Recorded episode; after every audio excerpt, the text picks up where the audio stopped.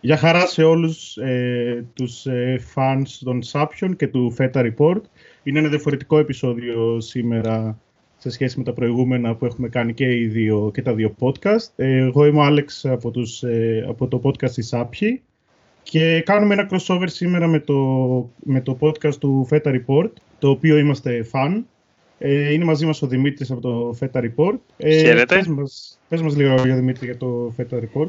Και εγώ είμαι φαν της απειλάς καταρχάς, είμαι όψιμος όμως. και του app, και του, του app πιο πολύ. Κάλλιο αργά παρά ποτέ. Έχω φάει πολύ χρόνο από τη ζωή μου πλέον και δεν θέλω αυτή την εβδομάδα.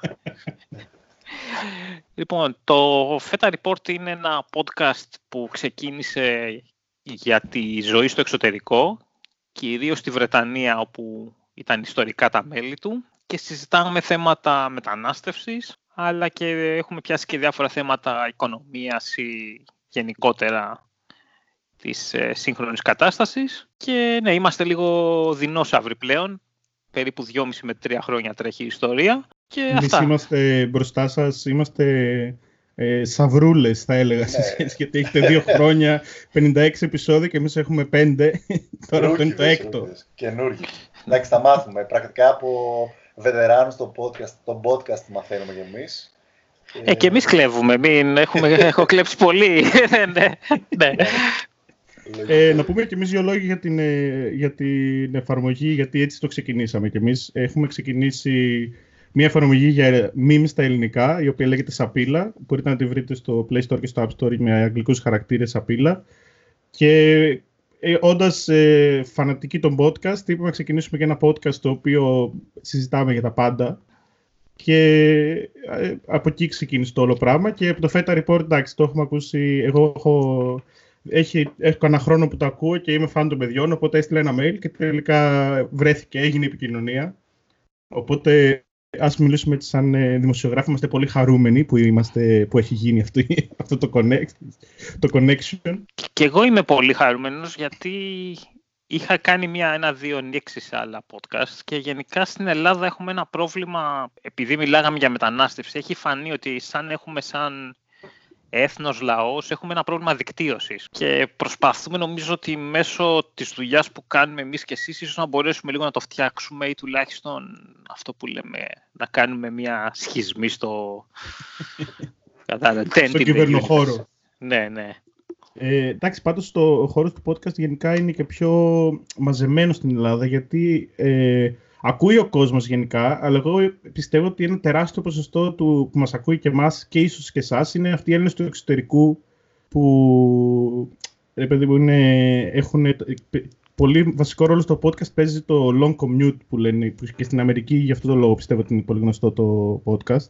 Γιατί ο άλλος ας πούμε πάει στη δουλειά του κάνει μία ώρα Οπότε άλλοι διαβάζουν βιβλία, άλλοι διαβα... ακούνε ραδιόφωνο, τέλος πάντων κλπ. Και πολλοί κόσμος ακούει podcast. Ε, στην Ελλάδα, εγώ που ήμουν, ας πούμε, άκουγα podcast, αλλά για να πάω στη δουλειά ήθελα, ξέρω εγώ, στη Θεσσαλονίκη έμενα.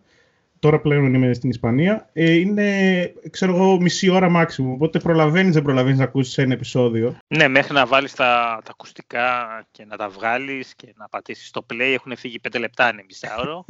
Ακριβώς. ναι. Ε, Οπότε εμάς μονόδρο... μονόδρομος είναι να ακούσει podcast π.χ. στο γυμναστήριο. Τι κρίμα που δεν κάνει κανένας μας γυμναστήριο. τουλάχιστον, τουλάχιστον εμείς οι δύο. Και... Δεν ξέρω για σένα, Δημήτρη. Κάνω, αλλά όχι πολύ δυστυχώς. Και πολλοί μας ακούνε είναι στη δουλειά. Ε, ναι, developers αρκετοί, οι οποίοι βάζεις ακουστικά στη δουλειά γιατί μπορεί κάποιος να μιλάει πιο πέρα ή θες να κάνεις κάτι τέτοιο. Mm.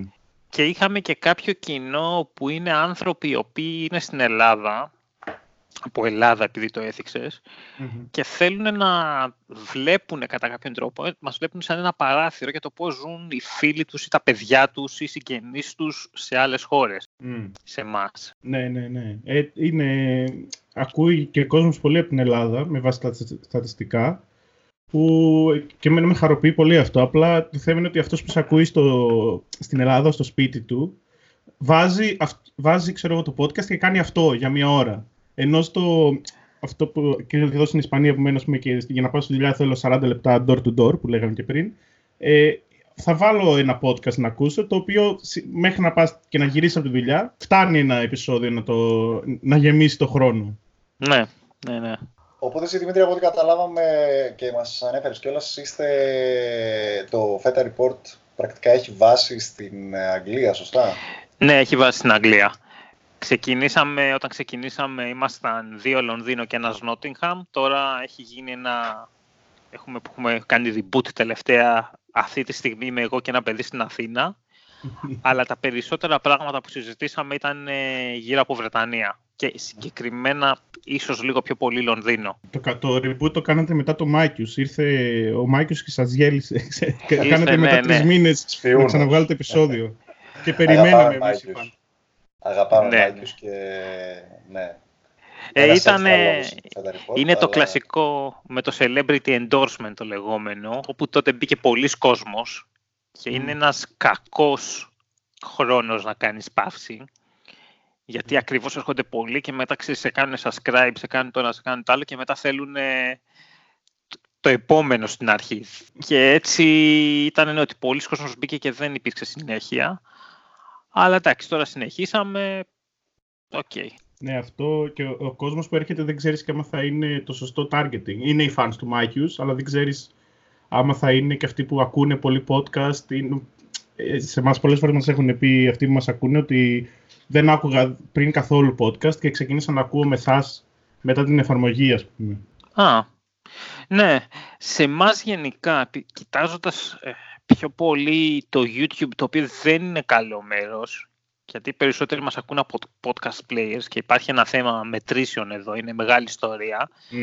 Γενικά κάθε τι που γίνεται μπαίνει περισσότερος κόσμος από όσους, από όσους βγαίνουν και κάθονται. Ναι. Και έχουμε, το έχουμε δει δηλαδή, είχαμε κάνει ένα επεισόδιο επιτραπέζια και μπήκανε κάποιοι που βγαίνανε στο YouTube και ψάχνανε επιτραπέζια και κάποιοι κολλήσανε.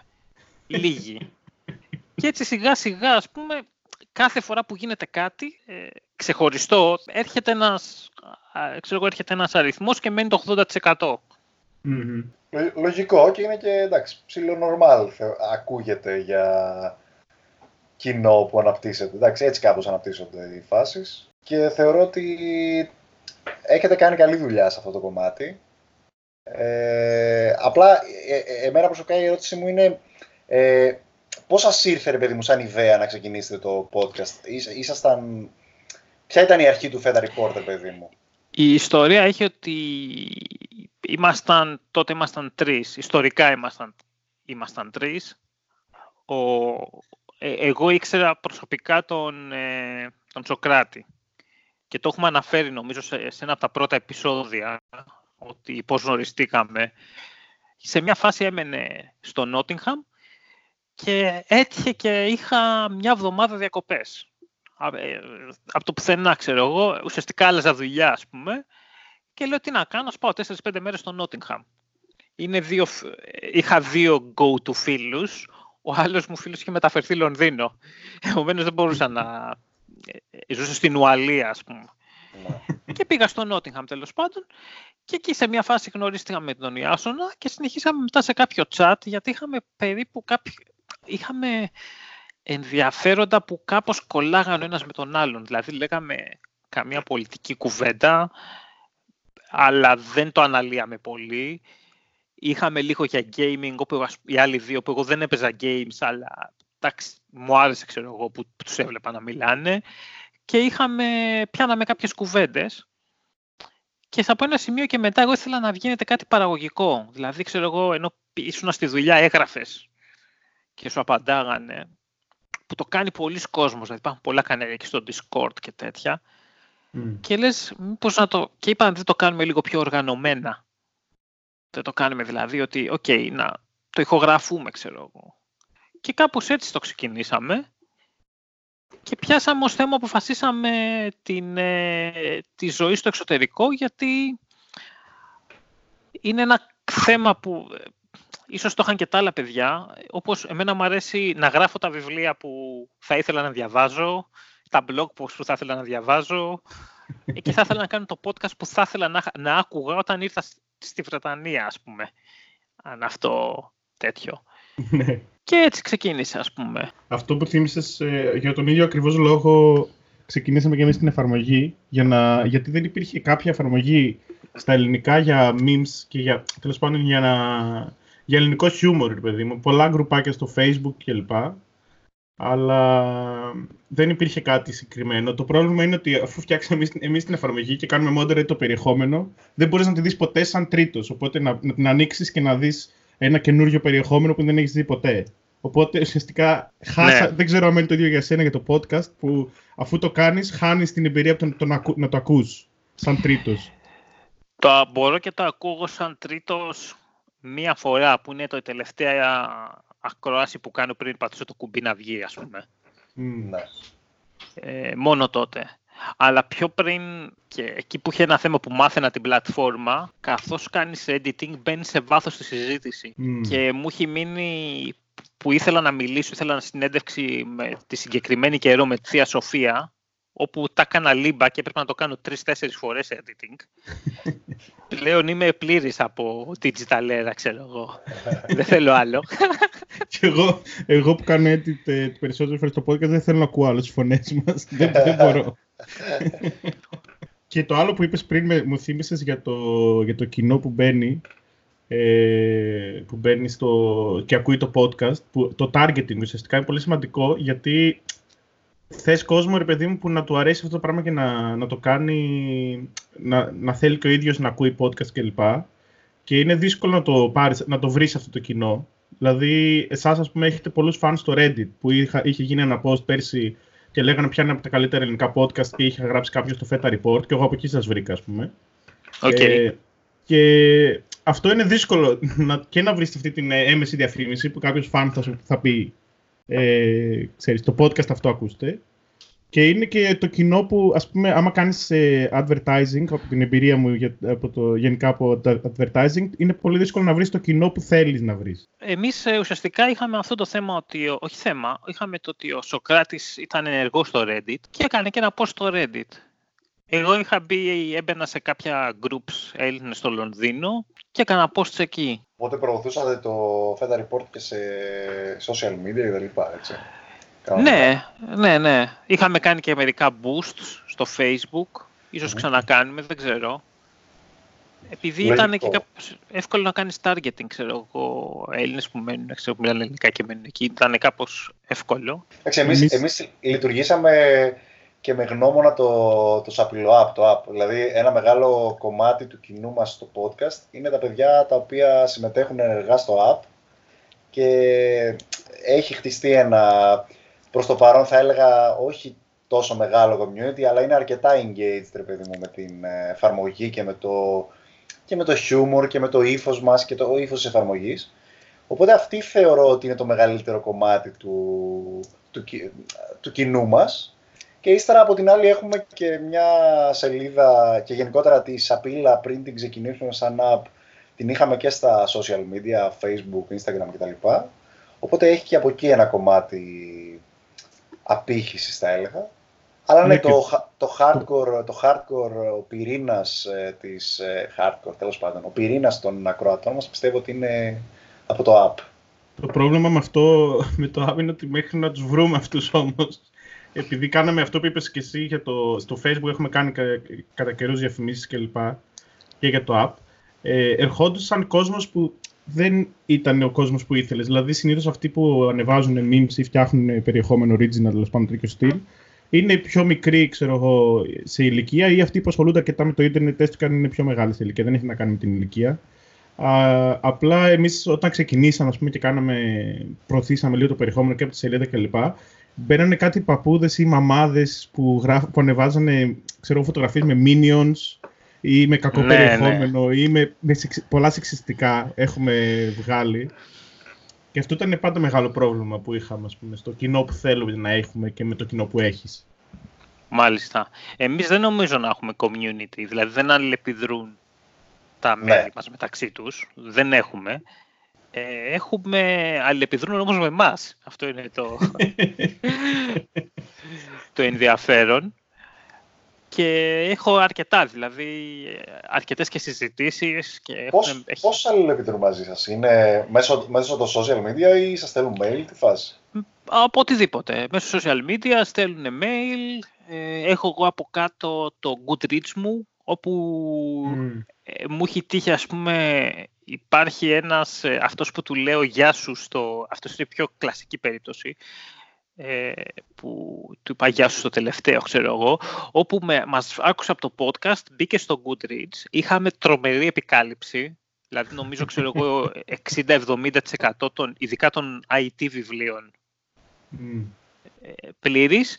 Και τώρα είδα το ότι όταν είχα πάει Τέξας είχα διαβάσει ένα βιβλίο στο αεροπλάνο ότι με το που έβαλα, με το που το έβαλα ότι το διάβασα και πόσο φοβερό ήτανε, ότι αμέσως το έβαλε wanted to read, ας πούμε. Hardcore fans. Ε, και κάποιος ήθελε να με ρωτήσει για τη startup του. Θέλει να ξεκινήσει μια startup. Πώς το κάνει, με 25 χρονών, δεν ξέρω. Είδα το ότι έχει ασχοληθεί, ξέρω εγώ. Και έτσι αρχίζουμε και έχουμε. Και κάπως έτσι ε, ξέρεις, υπάρχουν κάποια άτομα με τα οποία που και που λέω μερικές κουβέντες εγώ ας πούμε και νομίζω αυτό ισχύει και με τους άλλους. Δηλαδή έχει γνωρίσει και ο Σοκράτης ε, αντίστοιχο κόσμο που, που δεν μιλάει μαζί μου. Όχι ότι υπάρχει κάποιο πρόβλημα, απλά κόλλησε πιο πολύ με τον Σοκράτη. Και νομίζω αυτό ίσχυε και με τον Ιάσονα σε κάποιο βαθμό. Εμείς αυτό που ανακαλύψαμε, σαν... Εμείς θεωρούμε τους αυτούς μας παππούδες στα 30, γιατί δεν ξέρουμε το Discord. Και εσύ το ανέφερες πριν λίγο. Και με το Discord είδαμε μεγάλη διαφορά στο community, ότι εκεί μπορεί να μιλάνε και μεταξύ τους. Ε, όσοι, ρε παιδί μου, έχουν, ε, ακολουθούν το podcast ή ακολουθούν την εφαρμογή και σε εσάς το podcast, ας πούμε, άμα, βάλεις, άμα ανοίξεις ένα Discord, που είναι και τζάμπα το να το ανοίξεις το server, και μπορεί να επικοινωνούν και με σένα και με εσάς και μεταξύ τους. Και εμάς εκεί εκτοξεύτηκε το community ουσιαστικά με το που ανοίξαμε το Discord είδαμε πολύ engagement και πολύ χαβαλέ να πέφτει στο Discord που δεν, στο app δεν γινόταν τόσο εύκολα γιατί δεν γνωρίζουν μεταξύ τους. Αλλά φαντάζομαι ότι άρχισαν να μιλάνε και περισσότερο μεταξύ τους οι fans και να βρίσκουν ενδιαφέροντα. Και ελπίζουμε, ας πούμε, ε, θα βγει το πρώτο ζευγάρι που θα, θα λέει στα εγγόνια που γνωριστήκαμε στο Discord της Ταπίλας. Έστειλα αυτό το μη με την τρύπα που είδα τώρα, με τη που είναι η γη. Ε, έχουμε ένα τέτοιο εδώ σε ένα πάρκο και κοίταζα να δω είναι το πάρκο, ένα κρατήρα. Τέλος πάντων, ναι. Εντάξει, η αλήθεια είναι, η αλήθεια είναι ότι ε, σιγά σιγά αυτό που έλεγε ο Αλέξης, σιγά σιγά ενώ στην αρχή το community χόλαινε, στην πορεία ε, πρακτικά όχι, έμεινε κόσμος αρκετός ο οποίος όντως αξίζει ρε παιδί μου και κάνεις καλό χαβαλέ και εσύ περνάς καλά σαν ε, που την έχεις, ας πούμε, εμείς την εφαρμογή την έχουμε σαν παιδί μας, σαν τέλος φίλο μας, όπως θες πες το. Ε, αλλά έχει, έχει αναπτυχθεί ωραία, το, έχει αναπτυχθεί ομαλά πλέον το community και έχει την πλάκα του, έχει το χαβαλέ του και μεταξύ τους πειράζονται. Μπαίνει καλό υλικό, θεωρώ, συγκριτικά με την αρχή-αρχή όταν το πρώτο ξεκινήσαμε. Ε, εγώ είχα, που τώρα ίσως δοκιμάσω κάτι με Discord, είχαμε προσπαθήσει με Telegram λίγο και πάλι δεν πήγε καλά αλλά με πολύ λίγο κόσμο, τέλος πάντων άλλη Έχω δύο φόβους. Ο πρώτος φόβος έχει να κάνει με το ότι ε, το, ανέβη, το έχει αναφέρει πάλι η Θεία Σοφία. Άμα κάποιος κάνει το λάθος και πει κάποιο πολιτικό σχόλιο. όπου μετά δεν θέλω να πω, ακόμα και άμα πω, φοβάμαι ότι άμα πω ένα, θα, θα πάρω για παράδειγμα ένα πολιτικό και, και πω ένα όνομα, okay, θα πω ε, από Βρετανία. Πες ότι βγάζω ένα meme με τον, με τον Boris Johnson, ας πούμε. Ναι. Α, τι είναι, τον υποστηρίζεις, είσαι τέτοιος; Ξέρεις τι ε; παίζει να, να συμβαίνει, επειδή γενικότερα το περιεχόμενό σας είναι πιο, είναι, ε, θα έλεγα, ε, σοβαρό και ασχολείται με θέματα, πιο, το, το, το, βλέπετε έτσι περισσότερο, γι' αυτό μάλλον θα παρεξηγιόταν θεωρητικά Α, ναι, Εμείς που έχουμε πιο χιουμοριστική προσέγγιση όχι εμείς προσωπικά, αλλά η εφαρμογή επειδή είναι χιουμοριστική. Ίσως γι' αυτό δηλαδή έχουν, έχουν σηκωθεί, θα έλεγα, και τέτοιου είδους θέματα. Π.χ. έχουμε ε, χρήστες οι οποίοι έχουν nickname Lenin ή οτιδήποτε.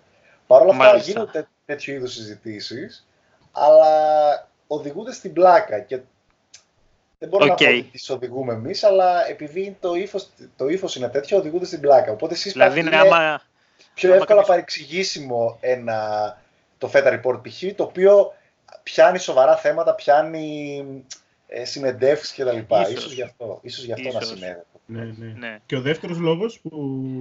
ο δεύτερος λόγος το είδα στο Reddit, χωρίς... Okay. η, εκεί που με πείραξε εντός εισαγωγικών, ε, εντάξει, δεν, με πείραξε λίγο για να είμαι ειλικρινής, είναι ότι όταν είχαμε, κάνει, είχαμε προσπαθήσει να κάνουμε ένα επεισόδιο για το αν αξίζει να πάει κάποιος πανεπιστήμιο ή όχι. Ναι. Και η ερώτηση ήταν ε, αν ε, είχα βρει μερικά θέματα, ξέρω εγώ, το ότι υπάρχουν, ξέρω εγώ, ότι ο άλλος πηγαίνει πανεπιστήμιο στην Αμερική κυρίως, το τελειώνει, έχει χρεωθεί ένα σκασμό λεφτά και μετά δεν μπορεί ας πούμε, να κάνει πράγματα στη ζωή του γιατί πρέπει να ξεπληρώσει αυτό το δάνειο. Επομένως, mm. μήπως ήταν καλύτερα αυτός ο άνθρωπος δεν πήγαινε.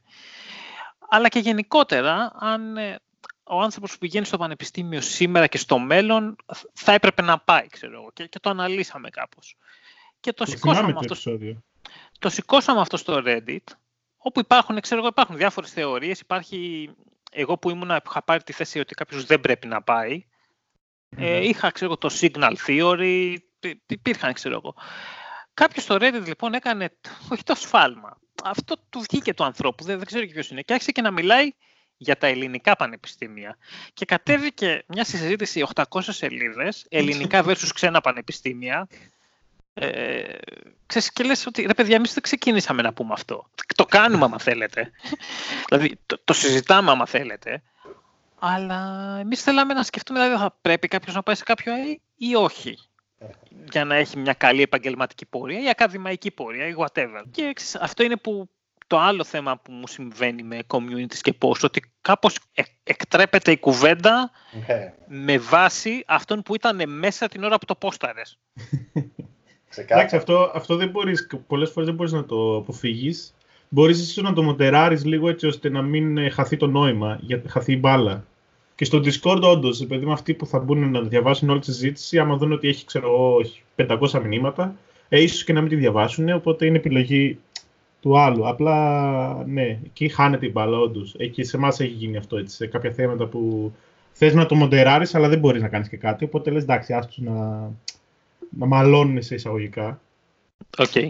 Αλλά θυμάμαι τη συζήτηση που είχατε κάνει και που λέγατε ότι θα πλακωθείτε, γιατί μάλλον στο chat είχατε πλακωθεί και μετά στο podcast ήταν όλοι, ξέρεις, μεταξύ σας, ε, λες και πήγατε για τσάι και τα ναι, λέτε... ναι, ναι, ναι, ναι, είμαστε κυρίες.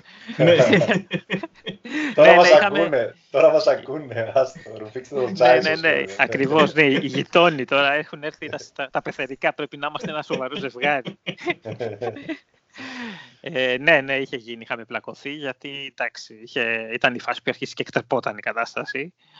Αλλά ναι, αυτό ίσως να το ήθελα να το ξανακάνω. Και ένα που θα ήθελα εγώ να κάνω, στο συγκεκριμένο, που το έχω δει, είναι να κάναμε όλοι στο ίδιο θέμα, είτε επίθεση είτε άμυνα. Δηλαδή να λέγαμε όλοι γιατί δεν πρέπει να πάει κάποιος στο πανεπιστήμιο και μετά όλοι γιατί πρέπει να πάει. Δύσκολο ε, τέτοιο setting για Όπου θα δίνει ο κάθε ένας, ε, ε, αυτό το, το έχω πάρει, έχω ένα παιχνίδι εδώ πέρα επί τραπέζου, λέγεται Castle Panic, όπου είναι από τα, από τα, συνεργατικά ή το Pandemic, όπου όλοι προσπαθείτε να σώσετε τον κόσμο ή να υπερασπιστείτε το κάστρο και έρχονται στα όρξ γύρω-γύρω.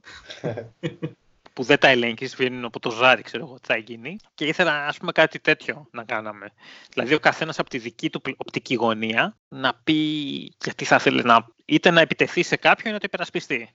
Ναι, και μετά το ίδιο. Ακούγεται σαν θεατρικό παιχνίδι, γιατί θεωρητικά, ρε παιδί μου, μπορεί κάποιος από τους τρεις να μην συμφωνεί καθόλου με ένα θέμα, αλλά παρόλα αυτά θα έπρεπε να το, να το υπερασπιστεί, σωστά. Αλλά εντάξει, δεν πειράζει. Δεν πειράζει, ναι. Ακούγεται σαν ε, όντως, σαν ε, improv ή θεατρικό παιχνίδι, κάτι τέτοιο. Ακούγεται ενδιαφέρον. Πολύ ενδιαφέρον. Είναι, ακριβώς, είναι ακριβώς, ακριβώς το ίδιο παιχνίδι υπάρχει σε... Επειδή ασχολούμαι γενικά έτσι, με, με θέατρο, υπάρχει ακριβώς το ίδιο παιχνίδι που υπερασπίζεσαι, ξέρω εγώ, μαλώνεις με κάποια σκυλιά και γάτες και εσύ υπερασπίζεσαι τα σκυλιά και τα υπερασπίζεις και μετά όταν κάνει ο καθηγητής ε, κλικ πρέπει να, να μισείς τα σκυλιά, στον ίδιο ρόλο. Το οποίο ναι. είναι για τα πανεπιστήμια αντίστοιχα, με έχεις άποψη γενικά είναι επίσης πολύ, ε, όχι βαρύ θέμα, αλλά πολύ ε, hot για συζήτηση. Δηλαδή μπορεί να μιλάς για ώρες. Ναι, ναι, όντως. Όντως. Πάντως, εγώ να πω έτσι για το ιστορικό του θέματος, την άποψή μου είναι ότι είμαι μαζί σου, γιατί οι περισσότεροι, επειδή είμαι προγραμματιστής, οι περισσότεροι προγραμματιστές εδώ πέρα στην Ισπανία δεν έχουν πτυχίο πανεπιστημίου. Ε, και είναι, στο, στον προγραμματισμό είναι εξίσου καλή με οποιονδήποτε έχει, πανεπιστήμιο, έχει πτυχίο πανεπιστημίου. Αλλά πολύ, σηκώνει πολύ συζήτηση το θέμα. ναι, και, και παίζει και με τους κλάδους. Δηλαδή, ναι, ξεκάθαρα, ξεκάθαρα. ένα κλασικό που ακούγεται, αν και τέλος πάντων, να, να μην εκτρέψουμε τη συζήτηση εκεί, ναι, αλλά ναι, ναι. πάντων, ένα, είναι το ότι εγώ θα ήθελα, ξέρω εγώ, ο γιατρός μου να έχει βγάλει, να έχει εκπαιδευτεί 6 χρόνια. OK, okay, το, ναι, ναι, αυτό παρό... είναι στον κλάδο. Παρότι ίσως να, να 'βρισκα κάποιες αντιρρήσεις αν με πίεζε κάποιος, θα έλεγα ότι OK, okay, το κατανοώ αυτό το πράγμα. Αλλά ο προγραμματιστής μου δεν με πειράζει τόσο. Mm-hmm. Και επίσης υπάρχει και ένα θέμα με το δικό μας χώρο, του τι είναι προγραμματιστής. Γιατί παλιά υπήρχε, ξέρω εγώ, η θεωρία του computer scientist, όπου είναι άλλος ένας αφηρημένος Ντελακρουά που ζωγραφίζει αλγόριθμους ε, σε, ένα, σε έναν άσπρο καμβά, ας πούμε. Και σε ένα υπόγειο. ναι. Επομένως, αυτός θέλει να έχει βα, βαθιά μαθηματική παιδεία. Και yeah. ήταν ένα tweet, ξέρω εγώ, που, που, που, γράψε κάποιο που γράψε μια κοπέλα το είχε γράψει, που λέει έχω ξέρω εγώ, κάνει master στο machine learning και τις, τους, τελευταίους, τους τελευταίους τρεις μήνες σαν intern κεντράρω με CSS. Ναι, πραγματικά. Είναι story of my life για τις Και πήγα να τις γράψω εκείνη, εκείνο τον καιρό είχαν έναν intern ο οποίος είχε καταλάβει, ο οποίος είναι ευφυΐα μες σπουδές σε machine learning και είχε καταλάβει ότι όντως έπρεπε να κεντράρουμε κάποιες εικόνες και ήμουν έτοιμος να τις γράψω στο Twitter. Είσαι εγκόμινα του τάδε. Αυτό καθήκη σε έβαλε. Καλά, όχι. Αυτό που είπες όντως για τον κλάδο έχει να κάνει γιατί όντως έχει πιο δύσκολους κλάδους όπως η ιατρική. Που θέλει, ρε παιδί μου, να έχει μια πανεπιστημιακή γνώση και βάθος γνώσεων. Ναι, ναι. Εντάξει, Μεγάλη συζήτηση. ναι, ναι. Ο, μπορούμε να την ξανακάνουμε, αλλά δεν μπορούμε να την κάνουμε. Να κάνουμε ένα crossover σε τρεις μήνες. ναι, ένα crossover πανεπιστήμια. Πανεπιστήμια. Σάπια πανεπιστήμια. Κόλλησε του Μαυροπίδακα. Εντάξει, ναι. Τα, τα κλείσαμε όλα έτσι. τα συμπεριλάβαμε όλα.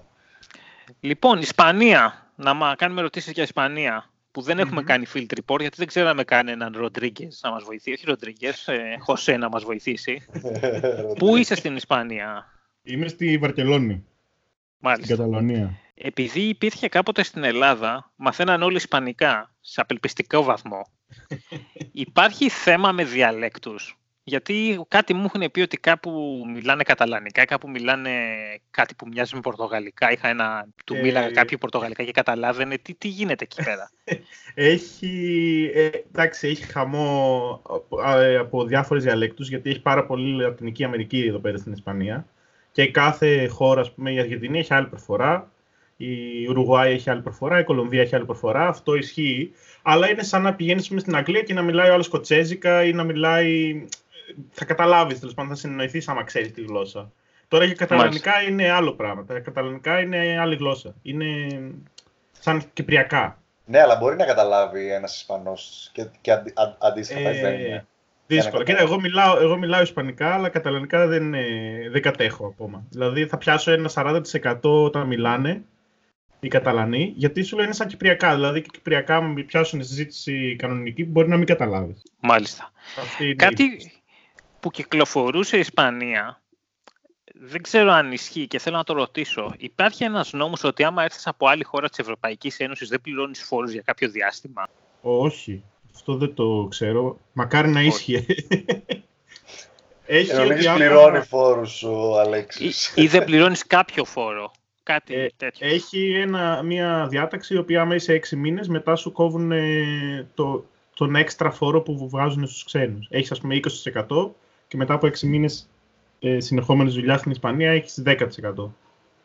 Κάτι τέτοιο. Μάλιστα. Ανάλογα με το, με, το, με το που είσαι στο φόρο, στη φορολογία. Αν είσαι 20, αν είσαι 30 κλπ. OK. Okay. Και ωραία. Τώρα θα ήθελα να μου πεις, ξέρω εγώ, πώς, πόσο καιρό είσαι Βαρκελόνη καταρχάς; Τρία χρόνια είμαι τώρα. Πολύ ωραία. Είναι το καλύτερο τέτοιο για ερώτηση. Όταν πήγες στους πρώτους έξι μήνες, τι είδες, τι σου έκανε εντύπωση, τι σου άρεσε και δεν σου άρεσε; Και πώς θα απαντήσεις τις ερωτήσεις τώρα. Ναι, το field report. Το, το που ναι, κανονικά, ναι. ναι, ναι. Ε, όταν είχα έρθει, ε, μου είχε κάνει θετική εντύπωση η χώρα, γιατί λειτουργούν πολλά πράγματα αρκετά καλύτερα. Αυτό που μου άρεσε πολύ είναι ότι είναι αρκετά κοντά στην Ελλάδα Δηλαδή, σε σχέση με, το, με τη ζωή στην Ελλάδα, νομίζω η Ισπανία και η Ιταλία είναι, είναι πιο κοντά σε εμάς. Δηλαδή, αν πα Σουηδία, αν πας Γερμανία, επειδή ήμουν και στη Γερμανία, ήμουν έξι μήνες σε Εράσμου.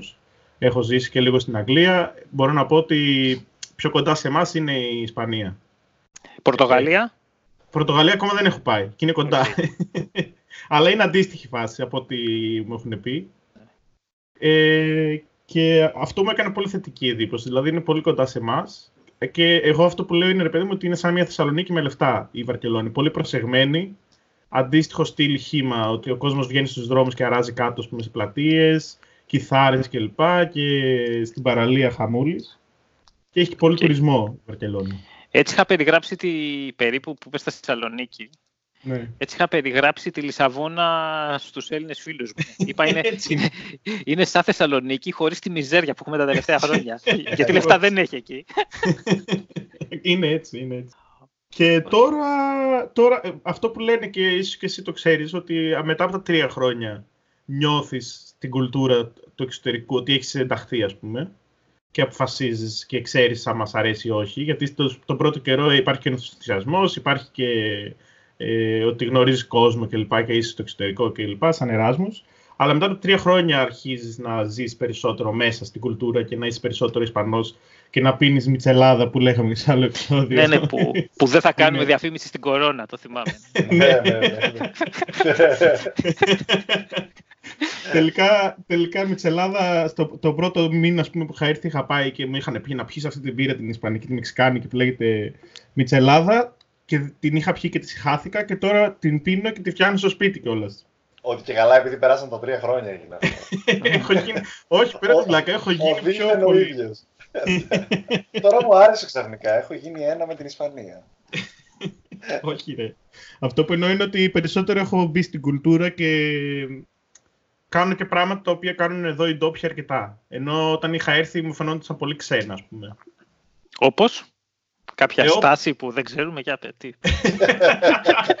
Τώρα που είπες για στάση πλάκα Του πλάκα, Ταύρου. ξέρετε ότι στο, στο εξωτερικό παντού, στη Γαλλία και στην Ιταλία και στην Ισπανία, το, αυτό που λέμε εμείς Ισπανικό στη, ε, στην Ελλάδα, στο, το λένε στην Ισπανία κουβανέζικο. Μάλιστα. Και αυτό που δεν ήξερα είναι ότι εδώ όταν λένε ελληνικό, στάση ελληνική, είναι, πώς να το πω κόσμο, το προκτικό σεξ. δεν ξέρω γιατί. Το ελληνικό είναι αυτό, στο Σου λέει τι εξωτερικό. κάνανε εκείνοι οι αρχαίοι. Ε, υπήρχε, υπάρχει μια, επι- μια ιστορία στην αρχαία ελληνική γραμματεία ότι τέλος πάντων γινότανε και έτσι όταν τους έπιασε η αρχαιολατρεία τους σε κάποια φάση ήταν τότε που πηγαίνανε και αγοράζανε από τους Τούρκους ε, αγάλματα, είναι, αν έχετε ακούσει την ιστορία, ε, βγήκε και κυκλοφόρησε σαν ελληνικό από εκεί. Παντού, για, για όλα υπάρχει μια εξήγηση. Το, το ισπανικό, γιατί το λέμε εμείς και το κουβανέζικο, δεν, δεν θα το μάθουμε ποτέ μάλλον. Αν θα μας το Εντάξει. στείλουν οι fans που ξέρουν, οι ιστορικοί. Ναι. Η ιστορική. Οκ, και τώρα που έχεις ζήσει στα τρία χρόνια, δηλαδή, τι, τι, τι, τι, ας πούμε, πες μου κάτι που δεν σου αρέσει, που δεν το έχεις δει στην αρχή. που δεν μου αρέσει τώρα, εννοείς; Ναι. Ε, αυτό, που- α, αυτό που δεν μου αρέσει στη Βαρκελόνη είναι, ας πούμε, όταν είχα έρθει και δεν το είχα παρατηρήσει, αλλά τώρα το παρατηρώ οι τουρίστες, αυτοί που έρχονται. Γιατί η Βαρκελόνη είναι, ρε παιδί μου, μια μεγάλη κοσμοπολίτικη ε, περιοχή και έχουν, έρχονται. Πολλοί κόσμος έρχονται Αμερικάνοι και Άγγλοι για bachelor που βλέπεις ας πούμε κόσμο τρεις η ώρα το βράδυ στο μετρό να ξερνάνε ξέρω εγώ και λοιπά ξερνάνε τέλος πάντων ζάντα και αυτό σαν α, οι ντόπιοι ας πούμε εγώ που είμαι εδώ τρία χρόνια δεν μου αρέσει ρε παιδί μου σαν εικόνα. Δηλαδή έρχονται στην πόλη την ξένη, τα κάνουν μπιπ και φεύγουν, ξέρω εγώ. Το οποίο αυτό. Ναι. Γι' αυτό και εμείς δεν έχουμε μετρό, για να μην, ξε... για να μην το ξερνάνε οι τουρίστες. Έλα ρε Σαλόνι. Τώρα ναι. Ή βάφεται νομίζω, βάφεται με μουσαμά, κάτι που να μοιάζει σαν εκδοτήριο, να πάει άλλος να ξεράσει εκεί. έχουμε... έχουμε μόνο σκάλες εμείς για μετρό, δεν έχουμε κάτι άλλο. Ανεβοκατεβαίνεις στι σκάλες κυλιόμενες, αλλά είναι τρύπα μετά από κάτω και πρέπει να ξαναγυρίσει. Στην, στη Λετωνία υπάρχει ένα μνημείο το αντίστοιχο του αγνώστου στρατιώτη και έχει Μμμ. μπροστά ένα στρατονόμο. Και όταν είχα βρεθεί εκεί, λέω ρε παιδιά, τι τον έχετε ξέμπαρκο. Δηλαδή, ξέρω εγώ, ξέρεις, εκεί που δεν, δεν υπήρχε ούτε ένα φυλάκιο, ξέρω κάτι, κάποιος λόγος να φυλάσει ένα τεράστιο σιδερένιο πράγμα. Δεν είναι κάτι που κλέβεται. ε, και η φάση ήταν ε, κάποιοι Άγγλοι τουρίστες κατουράγανε και πέρανε φωτογραφίες. Οπότε έβαλε, έβαλε, έβαλε εντάξει, ε, ναι. είναι εθνικό μνημείο, αλλά στρατός εκεί με την νομοθεσία τους, πέταξε ένα στρατονόμο εκεί να κάθεται μέρα νύχτα. Money well spent. Πάντως έχουν έτσι ένα μικρό, όχι πρόβλημα, αλλά ρε παιδί μου, η πόλη κατοικείται όχι από Καταλανούς. Δηλαδή όλοι οι Καταλανοί που γνωρίζω μένουν εκτός του κέντρου. Δηλαδή, φαντάζομαι, και στο Λονδίνο φαντάζομαι είναι, ότι είναι πολύ ναι. κοσμοπολιτική και προφανώς έχει ε, πολυπολιτισμική πόλη, αλλά σε κάποιο σημείο στη Βαρκελόνη έρχονται περισσότερο για να παρτάρουν και αυτό είναι στους ντόπιους, ας πούμε, δεν τους αρέσει. Μάλιστα. Και από δουλειά τώρα νομίζω είσαι πληροφορική. Καταρχάς να ρωτήσουμε συγκεκριμένα, επειδή τώρα έχουμε και τις φυλές στην πληροφορική. Είσαι data scientist, full stack, DevOps. Ε, full stack είμαι και okay. γι' αυτό έχω τη τσαπίλα ουσιαστικά την, ε, την έκανα σαν side project. Την ξεκίνησα για να μάθω πράγματα. Okay. Και εντάξει, το, τα έχω στήσει όλα ας πούμε μόνος μου για να μάθω, αλλά μου έχει βγει και μου έχει βγάλει λίγο και την πίστη τεχνικά. Σε ποιο, σε ποιο stack αν επιτρέπετε έτσι, επειδή με του ναι, σε, σε Java είναι το backend και σε, η εφαρμογή είναι Ionic, Angular δηλαδή, και TypeScript. Και η σελίδα είναι επίσης Angular, το, το website, το sapila.gr. Και όλα αυτά σε AWS, που εκεί είναι το, ο πόνος που πρέπει να τα κάνεις όλα μόνος σου και να τα μάθεις και λοιπά και πώς να τα κάνεις σωστά. Εκεί έφαγα το περισσότερο χρόνο δηλαδή. Α, μάλιστα. Δηλαδή ήταν εύκολο κατά κάποιο τρόπο να τη φτιάξεις, αλλά δύσκολο να την κάνεις ε, deploy. Έχετε και cloud thrones και EBS ε, ή έχεις πάρει απλά ένα μηχάνημα; Αυτό, ένα μηχάνημα έχω πάρει και έχω τρεις, τρεις, τρία μηχανήματα βασικά, γιατί ήθελα να κάνω και microservices. Τρομάρα μου. Τρομάρα σου. και, αλλά εντάξει, έμαθα πάρα πολλά. Δηλαδή αυτό με βοήθησε σε συνεντέξεις. Το πρώτο πράγμα που σε ρωτάνε είναι για το side project. Και όταν αρχίσει και τους λες, ξέρω εγώ, για τεχνικά για πράγματα που είναι πιο cool, ε, περισσότερο εντύπωση, ε, εντύπωση έκανε αυτό παρά οποιοδήποτε δουλειά που έχω κάνει μέχρι τώρα. Μάλιστα. Ευτυχώς όμως δεν μιλάνε ελληνικά, οπότε ξέρεις, μπαίνουν στη σελίδα και λένε Α, δεν τα καταλαβαίνω. Αλλά άμα μπαίνανε και βλέπουν το περιεχόμενο αυτό που καμιά φορά δεν το ελέγχεις, δεν μπορεί να πεις θα πάω για συνέντευξη, οπότε θα βάλω μια καλή σελίδα σήμερα στην αρχική. Είναι αυτόματα. ναι, ναι, ναι. ναι, ναι, ναι, ναι. Το, το πιάνω, ναι. αυτό είναι ένα θεματάκι. Και αυτό που θέλω να ρωτήσω για το app, ε, τώρα που σε έχουμε έτσι και, και σε βάλαμε σένα στο στόχαστρο, κάτι κόλπα έχεις κάνει και κάτι μαύρες μαγείες και έχεις μαζέψει πολύ κόσμο και θα ναι. μας ενδιαφέρει για τη startup, να δούμε αν μπορούμε να κλέψουμε καμιά ιδέα. Πώς τον μάζεψες τον κόσμο και ε, βγήκε ο στρατός της απειλάς; τα όρξε εκεί. Αυτό μπορείς ο Άμπαλος, κάτι, κάτι ονόματα τώρα δεν έχω το κινητό γιατί.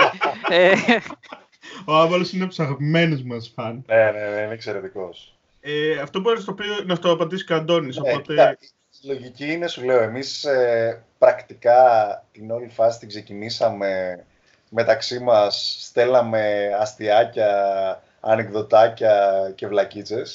Και κάποια στιγμή αποφασίσαμε, ενώ είμαστε στο πανεπιστήμιο ακόμα φοιτητές, αποφασίσαμε να κάνουμε μια σελίδούλα στο Facebook, να φτιάχνουμε memes δικά μας, γιατί φτιάχναμε δικά μας memes, αλλά τα στέλναμε μεταξύ μας, ας πούμε. Οπότε ξεκίνησε έτσι σιγά σιγά και είχε αρκετή κίνηση και είδαμε ότι υπάρχει κόσμος, αρχικά στο facebook έτσι.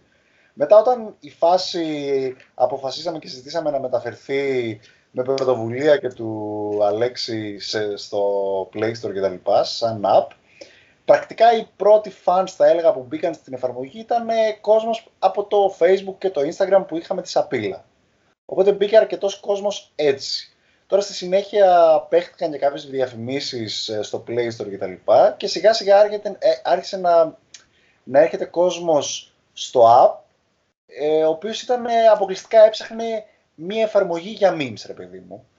Μπήκε κόσμος αρκετός, κάποιοι κάτσανε για κάποιους μήνες, στο τέλος έφυγαν ή οτιδήποτε, άλλοι επέστρεψαν και υπάρχει και πολλοί κόσμος ο οποίος έμεινε μέχρι και τώρα που μιλάμε και τώρα πλέον που έχει δημιουργηθεί αυτό το community, ε, είτε με τη βοήθεια του Discord, είτε και μέσω της, ε, και μέσω της απειλάς, μέσω comments κτλ.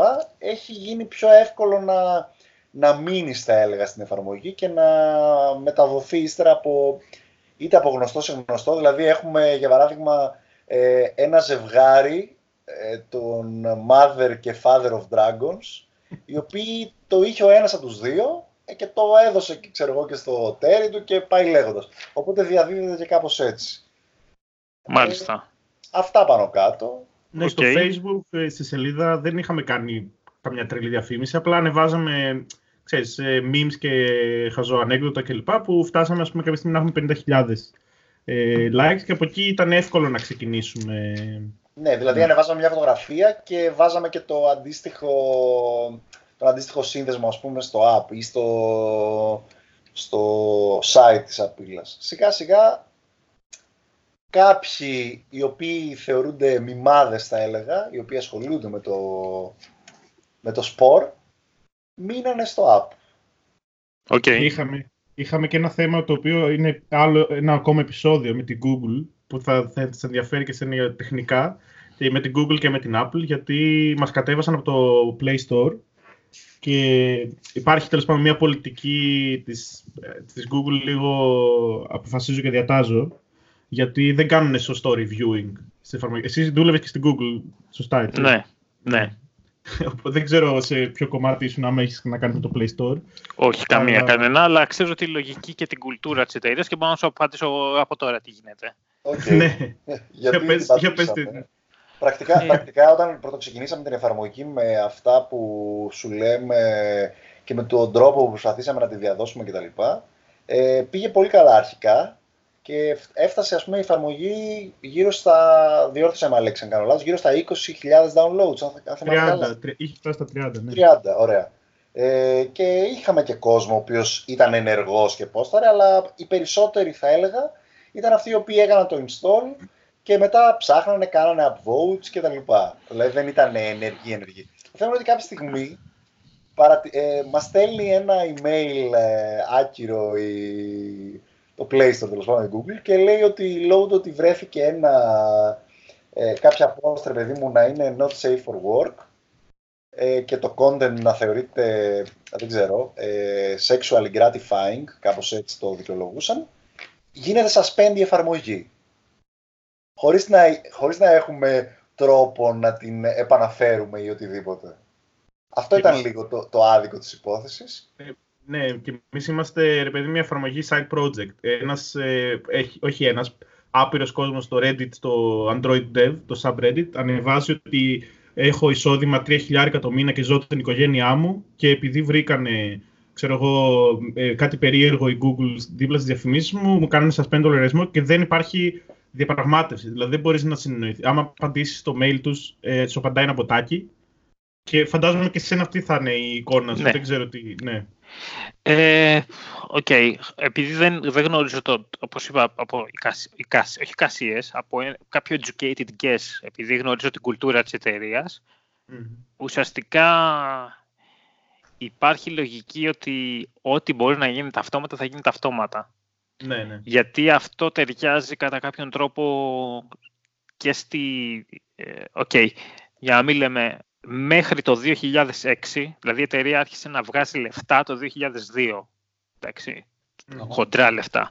Μέχρι το 2006 για τέσσερα χρόνια δεν υπήρχε support επίτηδες, γιατί ο Σεργέη Μπριν πίστευε ότι αν ένα προϊόν είναι πολύ καλό δεν χρειάζεται support. Mm. Επομένως, μέχρι το 2006 δεν υπήρχε τρόπος να μιλήσεις με άνθρωπο.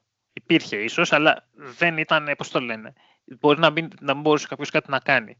Επομένως, η κουλτούρα που εδώ είναι και το τέλος πάντων ανοίγουν πολλές κουβέντες από εδώ και ναι, αυτό θα είναι άλλη μία τέτοια. Είναι μεγάλο. Αλλά γενικά η λογική είναι αυτή. Τώρα συγκεκριμένα με το Play Store, προφανώς όλα τα πράγματα τα κάνει moderate ένα bot το οποίο όποιος έχει κάνει λίγο και στατιστική, ξέρω εγώ, έχει το λεγόμενο false positive, false negative. mm Προσπαθούν αυτό αντί να βάλουν κάποιον άνθρωπο να το κοιτάει, να το, να το λύσουν, προσπαθούν να το λύσουν με περισσότερη τεχνολογία δεν τους ενδιαφέρει η ζωή σου. Δηλαδή ένα άτομο 3.000 ατόμων ευρώ, δολάριων, δεν τους νοιάζει. Ναι. Δηλαδή άμα ναι. κουνηθεί κάποιος να κάνει κάτι, θα κουνηθεί για κάποιο account το οποίο βγάζει εκατομμύρια. Ναι, Εγώ ήμουν στο... είμαι δικηγόρο και αυτό ναι, παίζει. Ναι. Εγώ ήμουν στο, ναι. στο large customer sales. Είναι κάτι νούμερα που δεν, δεν μετριούνται τώρα. βέβαια, απλά. Και πώς το λένε, και όπου υπάρχει άνθρωπος, είναι ουσιαστικά, είναι, είτε κάποιος, είναι κάποιος ο οποίος προσπαθεί μόνος του να ψάξει, να βρει, να ρωτήσει, να κοιτάξει. Δεν υπάρχει δηλαδή ένα θέμα το ότι παιδιά για να βγει αυτό γίνεται έτσι. Υπάρχει ένα πολύ ωραίο βίντεο στο PC Steps.gr αν κάποιος ακούσει, που έχει μιλήσει για την Google, που ουσιαστικά ο τύπος είχε μια, είχε μια συνδρομή, νομίζω τρεις λίρες ή τρία, κάποια δολάρια το χρόνο ή το μήνα και το έκανε update στην εταιρεία του και δεν υπήρχε τρόπος, έψαχνε επί τρεις εβδομάδες, τέσσερις να ακυρώσει την άλλη συνδρομή και δεν γινότανε. Ωραία. Γιατί όποιος το έκανε, ακύρωνε την, εταιρική, ακύρωνε την προσωπική και μετά έβαζε την εταιρική και δεν υπήρχε τρόπος ενώ τρέχανε και οι δύο, κάπως να βρει κάπου την προσωπική και να την ακυρώσει. Τέλος πάντων. Έχουν, ναι, και... Κοίτα, ε, ερχόμενος από τον deck κόσμο, ε, για μένα έχει λογική το να το αυτοματοποιήσουν όλα, γιατί μιλάμε για τεράστια νούμερα. Δηλαδή, φαντάζομαι ότι το Play Store έχει εκατομμύρια εφαρμογές στις οποίες προφανώς δεν μπορεί να πέσει ανθρώπινο μάτι σε όλες. Και λογικό είναι να έχουν ποτάκια. Το πρόβλημα της Google είναι ότι έχει ανοίξει αυτή τη διαδικασία. Δηλαδή, επιτρέπει αυτές τις εκατομμύρια εφαρμογές να υπάρχουν στο Play Store και έχει, ρε παιδί μου, πολύ περίεργες πρακτικές σε αυτό το αυτόματο σύστημα. Οπότε πρέπει να το κόβεις αυτό στην, στην αρχή. Δηλαδή, στο να μην μπορούν να μπουν όλοι τόσο εύκολα στο Play ναι. Store και να τους κόβεις μετά με, το, με την ίδια ευκολία. Και αυτό, και επίσης αν για παράδειγμα παρατηρηθεί το οποιοδήποτε περιστατικό ή οτιδήποτε, ανοιχνεύσει προφανώς το μποτάκι κά, κά, κάτι, κάτι μεμπτό, μετά να μπορείς ας πούμε να έχεις το δικαίωμα του, της επανεξέτασης ή του οτιδήποτε. Για παράδειγμα εμάς έγινε αυτό το πράγμα, ε, κάθισε ο Αλέξης ασχολήθηκε, έβαλε αλγόριθμο για ανείχνευση not safe for work, ο οποίος λειτουργεί και τώρα, απλά δεν μας επαναφέρανε το λογαριασμό. Οπότε αναγκαστικά, δηλαδή... Τι κάνατε, βγάλατε άλλη, την ξαναβγάλετε την εφαρμογή με άλλο account; Ναι, ναι. από την αρχή πλέον ναι. η εφαρμογή που υπάρχει τώρα, η οποία ας πούμε πριν όταν έψαχνες Greek memes στο Play Store θα σου βγαίνει πρώτη εφαρμογή, πλέον επειδή έχουμε φάει το ένα ban και είμαστε με τον ίδιο λογαριασμό, η εφαρμογή δεν βγαίνει πάνω-πάνω.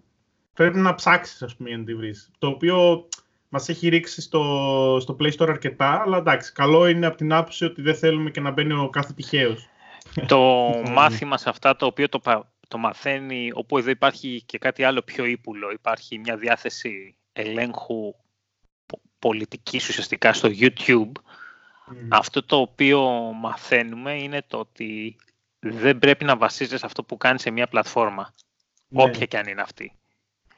Πάντα, ό,τι και να κάνουμε, πρέπει να υπάρχει για μένα ένα website τέλος. Ισχύει αυτό που λες, απλά επειδή προσπαθήσαμε μέσω άλλων ε, διάβλων, μέσω άλλων channels, ας πούμε, έχει και open source ε, ε, stores, δηλαδή όχι το Play Store και το App Store, αλλά δεν μπορείς, δηλαδή έχουν φτιάξει το όλο σύστημα, είναι iOS και Android, που είναι Google και Apple, ε, Apple και Google μάλλον, και αυτοί από πίσω ελέγχουν τα πάντα. Οπότε εσύ, αν πας να φτιάξεις την εφαρμογή σου και να την, ε, να την δημοσιεύσεις ε, στο, ξέρω εγώ, πώς, δεν θυμάμαι πώς λέγεται, το IPK Store, κάπως έτσι, δεν θα έχεις την ίδια πύχηση και τον ίδιο κόσμο και δεν μπορεί ο κόσμος να κάνει install την εφαρμογή σου χωρίς να περάσει από το Play Store, το οποίο γνωρίζουν όλοι. Οπότε είναι το κλασικό μονοπόλιο που είναι πλέον ναι.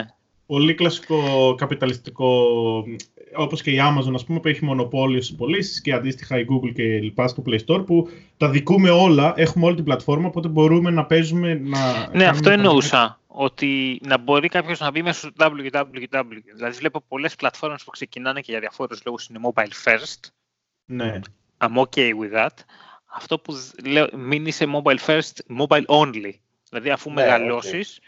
βρες έναν τρόπο ο άλλος να, να, μπορεί να, να σου πω το λένε, να μπει σε ένα www. Ναι, ναι, ναι. Αυτό εννοείται, ναι και η Apple, ας πούμε, έχει, το, την, έχει manual review. Δηλαδή, όταν στέλνεις την εφαρμογή και την ανεβάζεις, περνάνε δύο μέρες για να, σου γίνει, να γίνει approve. Και όταν την ανεβάσαμε στο App Store, μας είπανε δεν θα την ανεβάσετε την εφαρμογή, άμα δεν βάλετε αναφορά, flag, ε, report, ε, post, να μπορείς να κάνεις αποκλεισμό χρήστη, δηλαδή να μην βλέπεις τα post ενός συγκεκριμένου χρήστη και κάποιον αλγόριθμο για no safe for work. Είχε τρία requirements και άμα δεν τα έκανες και τα τρία δεν θα σε ανέβαζαν. Το οποίο για μένα είναι πιο λογικό από το της Google. Το κάνω ό,τι θες, Αλλά άμα σε βρω την, την Ναι, ναι. Άμα σε βρω τρέχα, ας πούμε, και δε- δεν θα ξαναπατήσεις. Εντάξει, είναι λίγο περίεργο. Τώρα όμως, στην τελική επανέλθαμε, επανήλθαμε, συγγνώμη, επανέλθαμε, ωραία τα λέω. Επανήλθαμε, τώρα βέβαια έχουμε λιγότερα downloads, ε, πόσα, 5.000 περίπου, δεν είμαι σίγουρος, στο, Ε. στο καινούριο, στο, ρι- τέλος πάντων στο καινούριο ανέβασμα της εφαρμογής, να το πω έτσι. Αλλά το community πρακτικά νομίζω ότι παρέμεινε. Δηλαδή οι fans που είχαμε πριν σε μεγάλο βαθμό παρέμειναν. Μας ξαναψάξανε να το πω έτσι. Και σιγά σιγά προσπαθούμε Οκ. να ανεβάσουμε και ναι, κάπως έτσι πάει. Ωραία. Αυτά ήθελα εγώ να ρωτήσω. Και έχω καλυφθεί πλήρως. Έχω δηλαδή αρκετές ιδέες για το τι κλοπές θα μπορέσω να κάνω. θα τις συζητήσω αύριο. Τι Νομίζω οκ. και εμάς είναι, είναι το κατάλληλο μέγεθος για επεισόδιο πάνω κάτω και για μας κομπλέ. Οπότε δεν ξέρω, έχουμε να προσθέσουμε κάτι άλλο, Αντώνη; Όχι, δεν έχω να προσθέσω κάτι άλλο. Να ευχαριστήσουμε τον Δημήτρη που ήταν στην παρέα μας σήμερα και μας είπε κάποια πραγματάκια για ένα από τα αγαπημένα μας podcast. Εγώ σας ευχαριστώ.